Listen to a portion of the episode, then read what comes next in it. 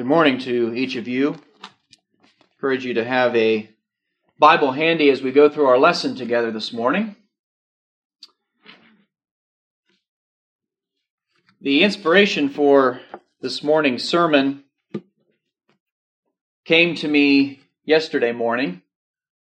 We were getting ready to take a short trip down to Columbus with Carla's parents.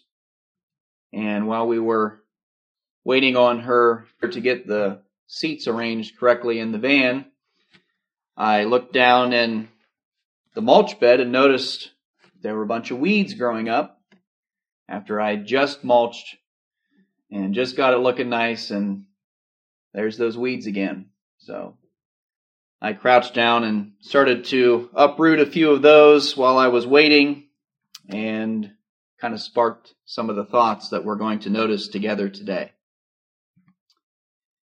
We're going to begin by reading a passage in John 15. It's probably familiar to most of us, where Jesus here is talking about the concept of us being the branches and Him being the vine that we are connected to that nourishes us and allows us to be fruitful.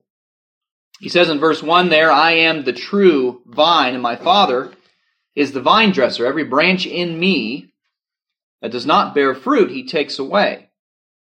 And every branch that bears fruit, he prunes, that it may bear more fruit.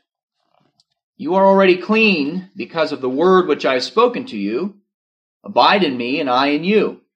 As the branch cannot bear fruit of itself, unless it abides in the vine. Neither can you unless you abide in me. I am the vine, you are the branches. He who abides in me and I in him bears much fruit, for without me you can do nothing. If anyone does not abide in me, he is cast out as a branch and is withered, and they gather them and throw them into the fire, and they are burned. If you abide in me and my words abide in you, you will ask what you desire, and it shall be done for you. By this my Father is glorified, that you bear much fruit, and so you will be my disciples. So throughout the passage there, we find the concept of, we might say, planting and tending to uh, something that is fruitful, something that is meant to be fruitful. Of course, the results that come when branches are not producing what is expected, but we see kind of this idea of tending to a garden or some other type of scenario where you have something that is meant to look beautiful and produce good things. Um, and so the title of our lesson this morning is Yards of Wisdom. We're going to be thinking about some things that the Bible would have us to know that I think are kind of inspired by lessons we might learn as we think about taking care of our yards outside, especially in the spring and summertime. Of course, really it extends into the fall as well because then the leaves fall and you got to rake those up. And that kind of leads us to our first point this morning. The work is never done. As you think about your yard, the work is never done. You can go out there and you can get everything looking just perfect. And a few days go by and all of a sudden there's something else you got to go and, and repair or fix or more weeds have grown up or, you know, this tree fell over and you got to go take care of that. It just never stops. And sometimes it can be a little disheartening because you put so much energy and effort into it and it looks nice for just a short period and then you got to go back and, and tend to it again.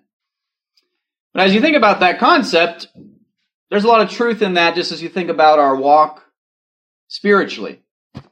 The work is never done. Uh, we can get ourselves uh, in a good situation spiritually, especially you think about somebody who's just obeyed the gospel, they've been cleansed of their sins, everything is great.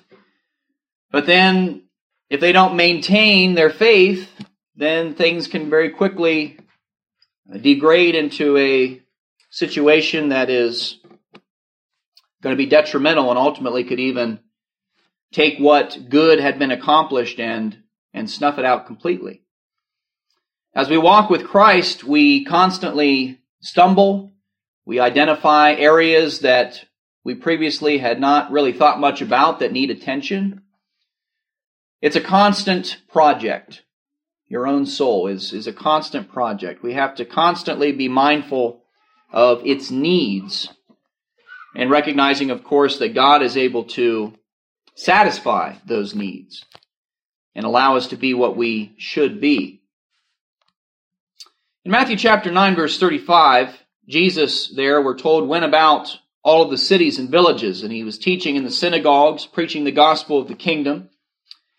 He was healing every sickness and every disease among the people.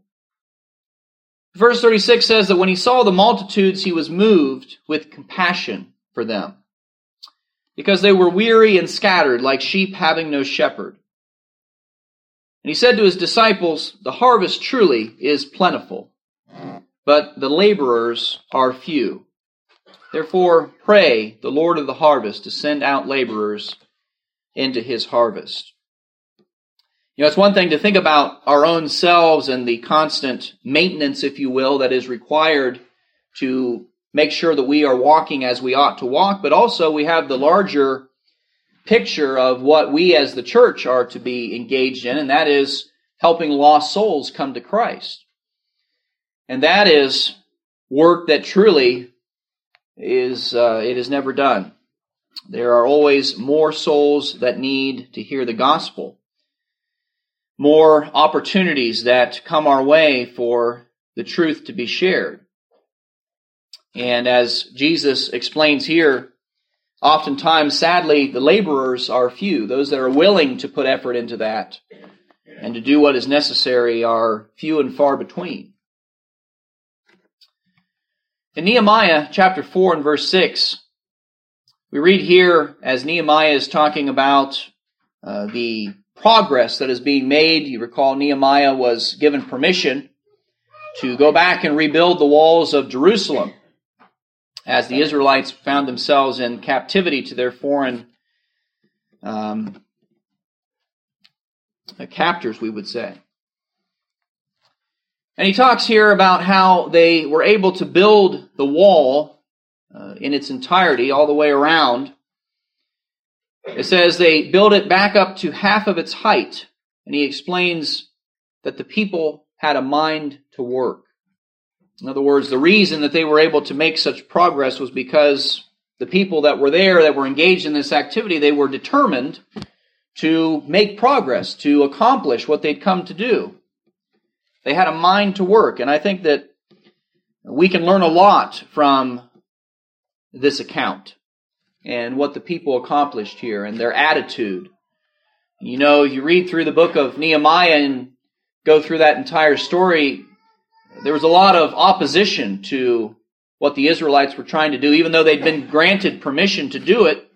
There were several that came along that tried to frustrate their plans and discourage them and encourage them to give up rather than to complete what they'd come to do.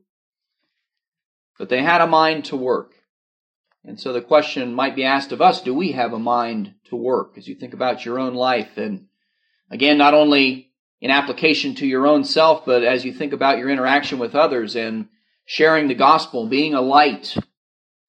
Do you have a mind to work? We need to develop that. Ecclesiastes 9 and verse 10, it says, Whatever your hand finds to do, do it with your might. In other words, put in your best effort. Be the best you can be. These are maybe cliche phrases that we hear so often, but the Bible reiterates those same thoughts because it is important that we recognize the need for these things. It says, There is no work or device or knowledge or wisdom in the grave where you are going. We have to work while it is yet day, while we have the opportunity to accomplish good for our Master. One of the interesting things I was thinking about in connection with this overall thought, this idea that the work is never done. Sometimes we kind of imagine well, we work until the end of our lives and then we go on and, and we rest, right, in, in that fair and happy land, as the song goes. But really, if you study what is revealed to us about heaven, we come to find that really we're going to continue to work. Now, it will be a place of rest, sure. It will be a place where we are free of, of tears and sorrow and suffering. But you notice here in Revelation 7 and verse 14 where this elder was showing these different things to John in his vision, he sees these ones that are arrayed in these white robes, and he's explaining that these are the ones who have come out of great tribulation. They've washed their robes, made them white in the blood of the Lamb. And notice it says, therefore they are before the throne of God, and notice they serve him day and night in his temple, and he who sits on the throne will dwell among them. And so it's the idea that those in heaven, those that are around the throne of God for all eternity, still serve him.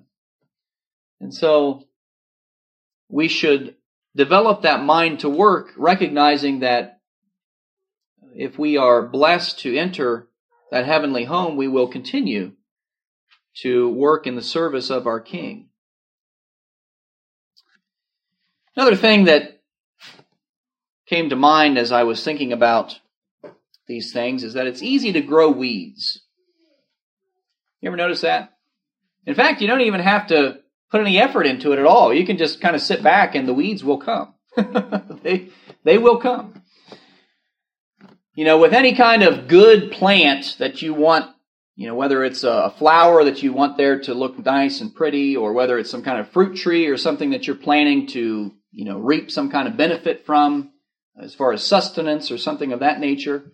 You know, you got to dig and you got to plant, you got to put all this energy and into maintaining those things and watering them, make sure they get everything that they need so that they grow up. With the weeds, though, it's just like it can be the worst conditions imaginable, and well, here we are, you know, and they're just flourishing. And it's just amazing. It's frustrating. But I was thinking about that in the sense of our lives. You know, if we just kind of sit back and go with the flow and do whatever seems right.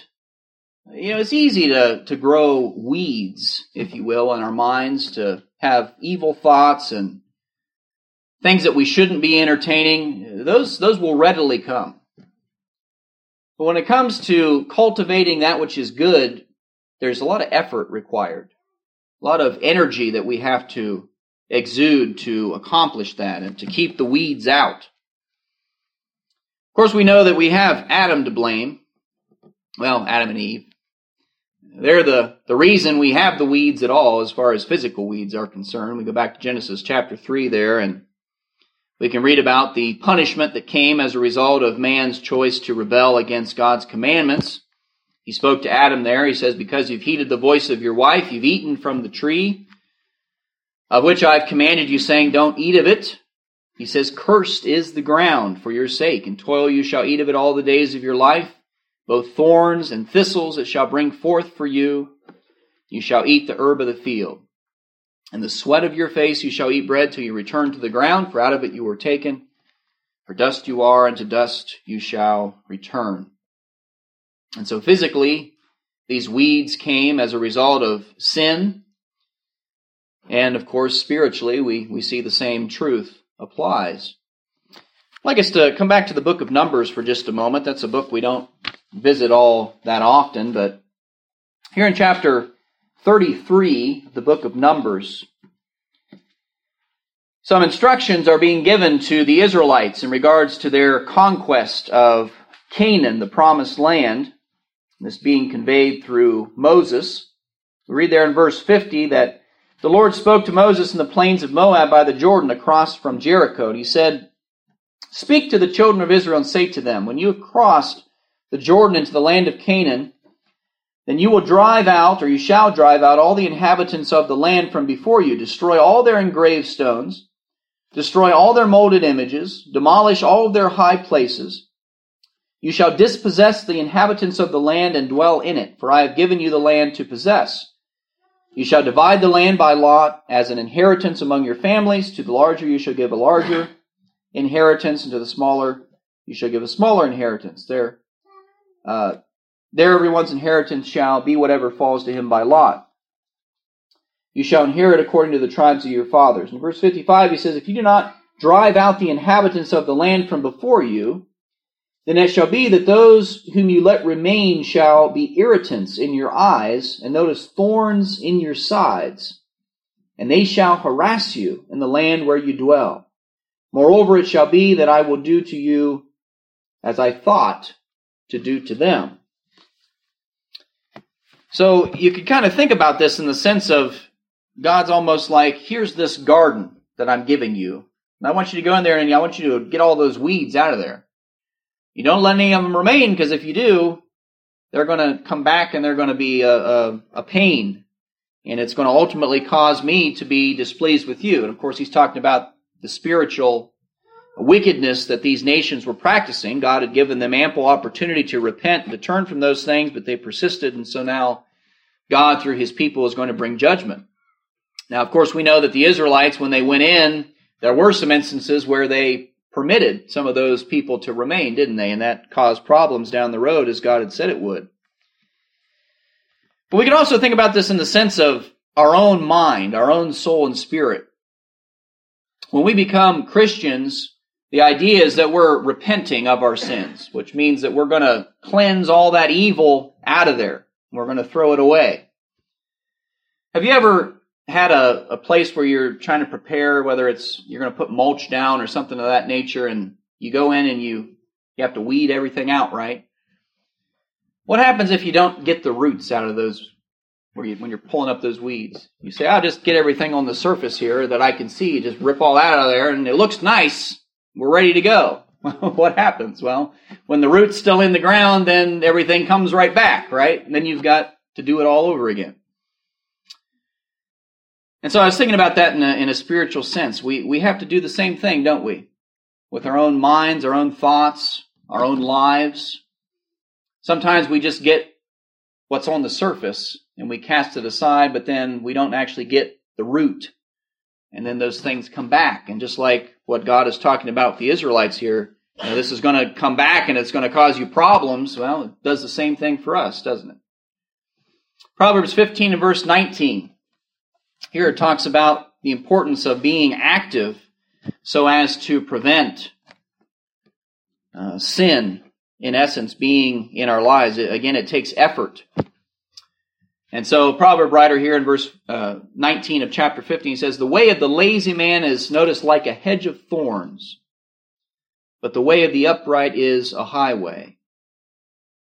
And so, in other words, somebody who's lazy, who doesn't want to put any effort into it, well, their hedge is not going to be nice and pretty. It's going to be filled with weeds and thorns. Likewise, in chapter 24, verse 30, beginning there, he says, I went by the field of the lazy man and by the vineyard of the man devoid of understanding. And he says, there it was, all overgrown with thorns, its surface covered with nettles. Its stone wall was broken down. When I saw it, he says, I considered it well. I looked on it and I received instruction. A little sleep, a little uh, slumber, a little folding of the hands to rest. So shall your poverty come like a prowler, and your need like an armed man. So, perfect illustration here of what we're talking about, both in the physical sense and obviously in the spiritual application. We have to put that effort into maintaining what God has given us. And He's given us our soul and our spirit.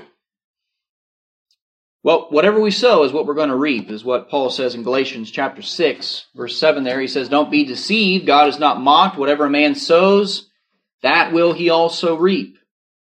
He who sows to his flesh will of the flesh reap corruption. But he who sows to the Spirit will of the Spirit reap everlasting life. He says, Let us not grow weary while doing good. And that's easy because, as you think about, like I said, with those weeds, they just keep wanting to come back, right? And You have to just keep working at it.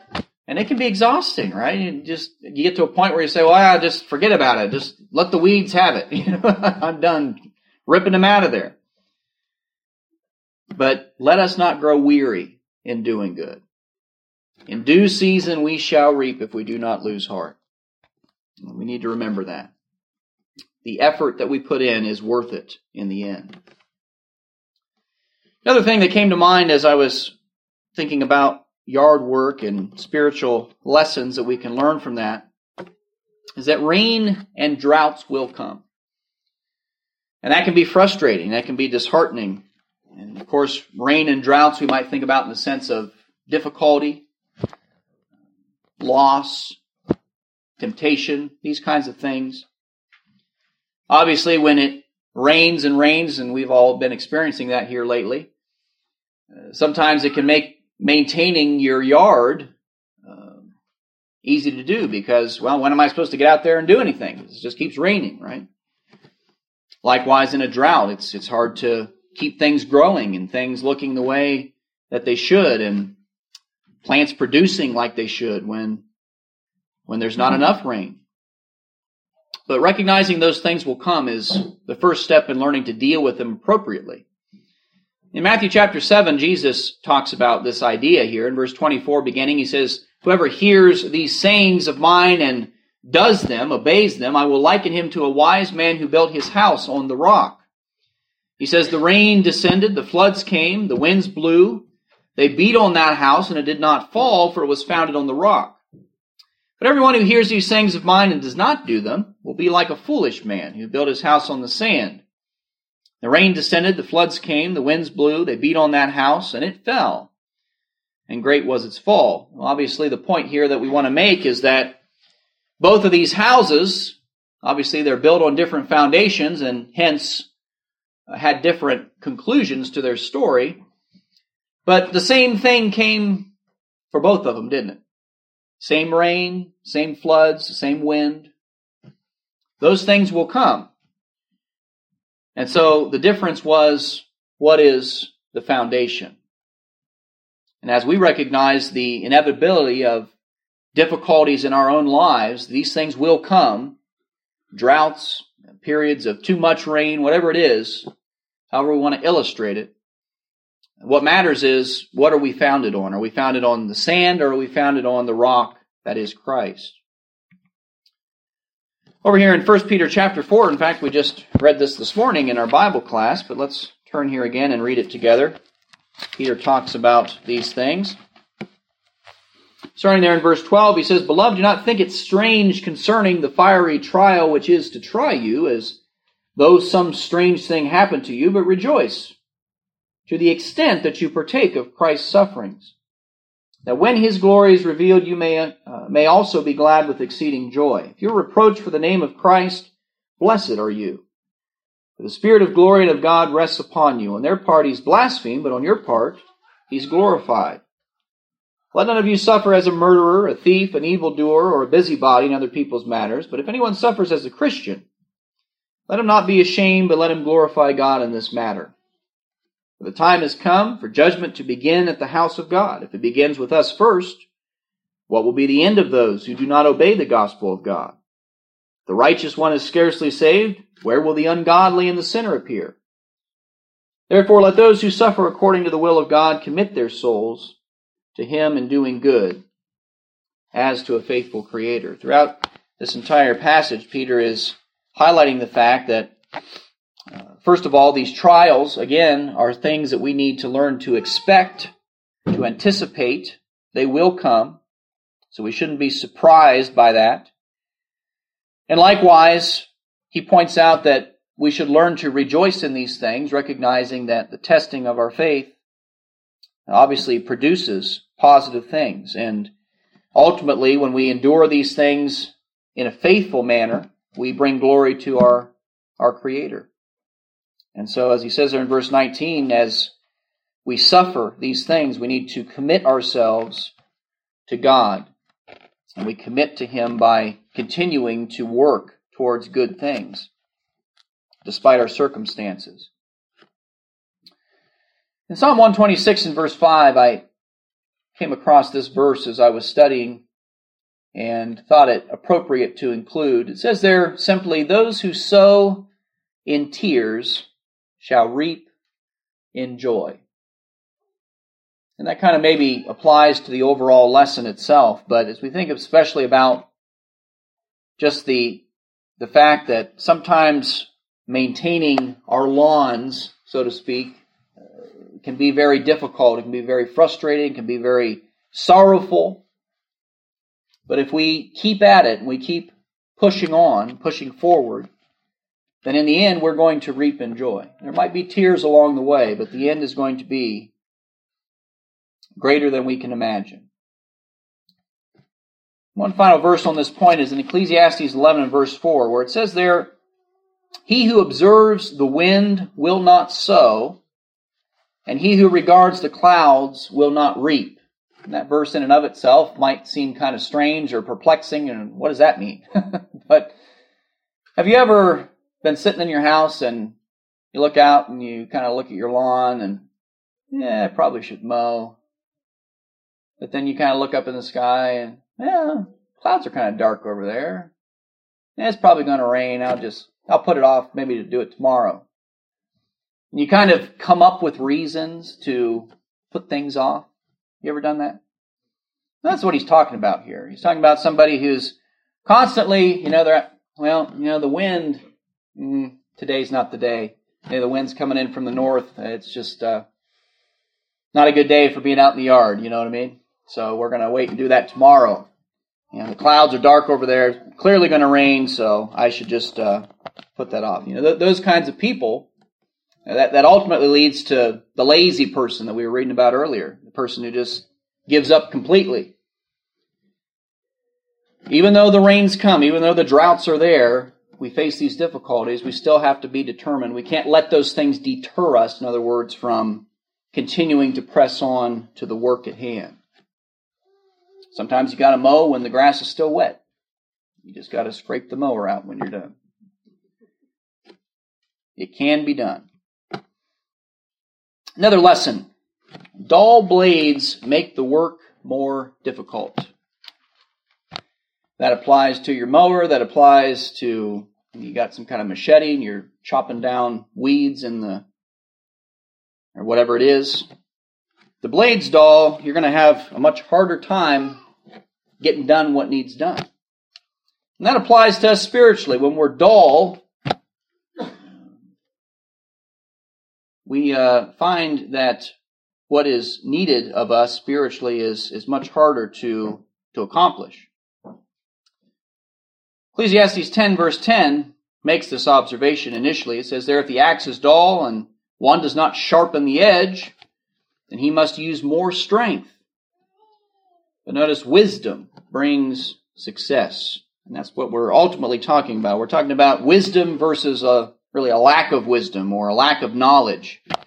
When we fail to exercise ourselves, to sharpen ourselves spiritually, using, of course, God's Word to facilitate that, then we're going to have a much harder time accomplishing anything that God has instructed us to be accomplishing. Let's come over here to Matthew chapter 13. Here in this context, Jesus had just taught his first parable, and his disciples come to him after the fact, and they're confused they don't really understand what the meaning of the parable was, but they're also kind of confused as to why Jesus is teaching in this manner anyway. You know, why, why are you speaking to them in parables? What's the point of that? Why don't you just speak plainly? And so Jesus has some things to say in response to that. In verse 10 there of Matthew 13. Disciples came to him. They said, Why do you speak to them in parables? And he answered, Because it has been given to you to know the mysteries of the kingdom of heaven, but to them it has not been given. For whoever has, to him more will be given, and he will have an abundance, but whoever does not have, even what he has will be taken away from him. Therefore I speak to them in parables, because seeing they do not see, and hearing they do not hear, nor do they understand. And in them the prophecy of Isaiah is fulfilled, which says, Hearing you will hear and shall not understand, and seeing you will see and not perceive.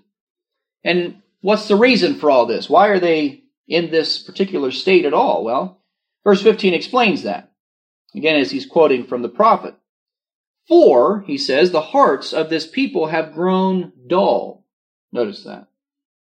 Their ears are hard of hearing. They uh, have closed their eyes, lest they should see with them and hear with their ears, lest they should understand with their hearts and turn so that I should heal them.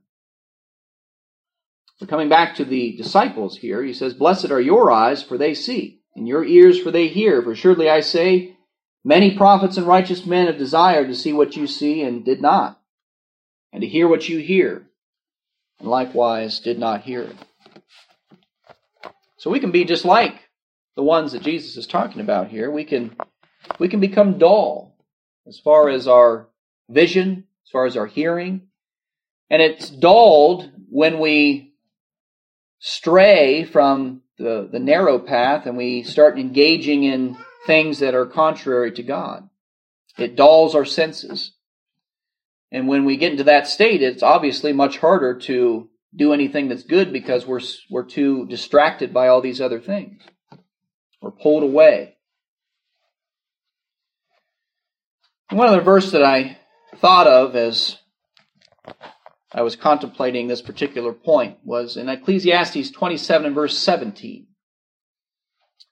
Here it's again talking about the concept of sharpening something so that it is useful. And it says there, as, as iron sharpens iron, so a man sharpens the countenance of his friend. You know, one of the ways that we can stay sharp, not only obviously staying engaged in the Word of God individually, but when we work together and we rely on each other, we can help each other stay sharp.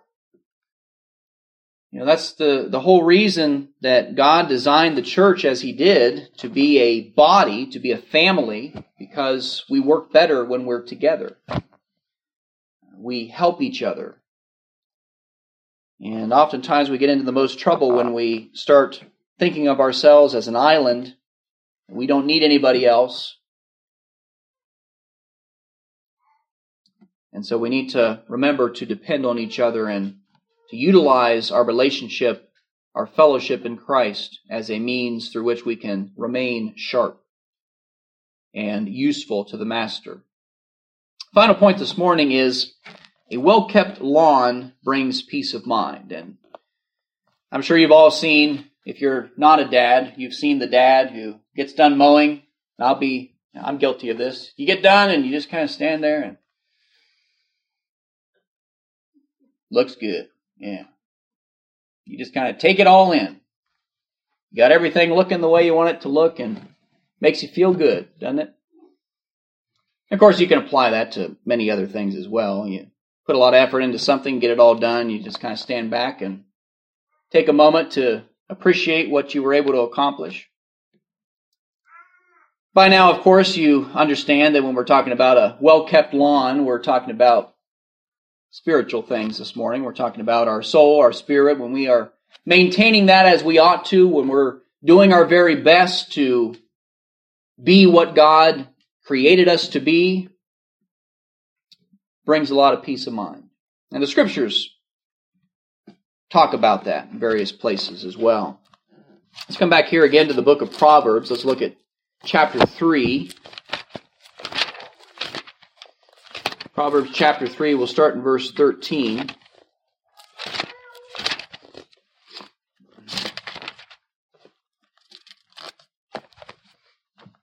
Read down through verse 26 here. Verse 13 says, Happy is the man who finds wisdom and the man who gains understanding, for her proceeds are better than the profits of silver, her gain than fine gold. She is more precious than rubies, and all the Things you may desire cannot compare with her. Length of days is in her right hand. In her left hand, riches and honor. Her ways are ways of pleasantness. All her paths are peace. She is a tree of life to those who take hold of her. And happy are all who retain her. The Lord by wisdom founded the earth. By understanding he established the heavens. By his knowledge the depths were broken up, the clouds drop down the dew. My son, let them not depart from your eyes. Keep sound wisdom and discretion, so they will be life to your soul and grace to your neck. Then you will walk safely in your way. Your foot will not stumble. When you lie down, you will not be afraid. Yes, you will lie down and your sleep, he says, will be sweet. Do not be afraid of sudden terror nor of trouble when the wicked or from the wicked when it comes, for the Lord will be your confidence and will keep your foot from being caught.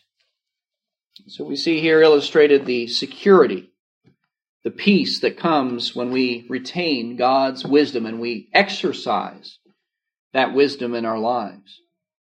In Ecclesiastes 5 and verse 12, it says, The sleep of a laboring man is sweet, whether he eats little or much, but the abundance of the rich will not permit him to sleep. When we work hard, we have that mind to work, like we talked about earlier. We're doing our very best. Keep those weeds out of our, our garden, so to speak. Then it allows us to be at peace. Finally, turn back a few pages to uh, the book of Psalms and let's read together the fourth Psalm, Psalm 4.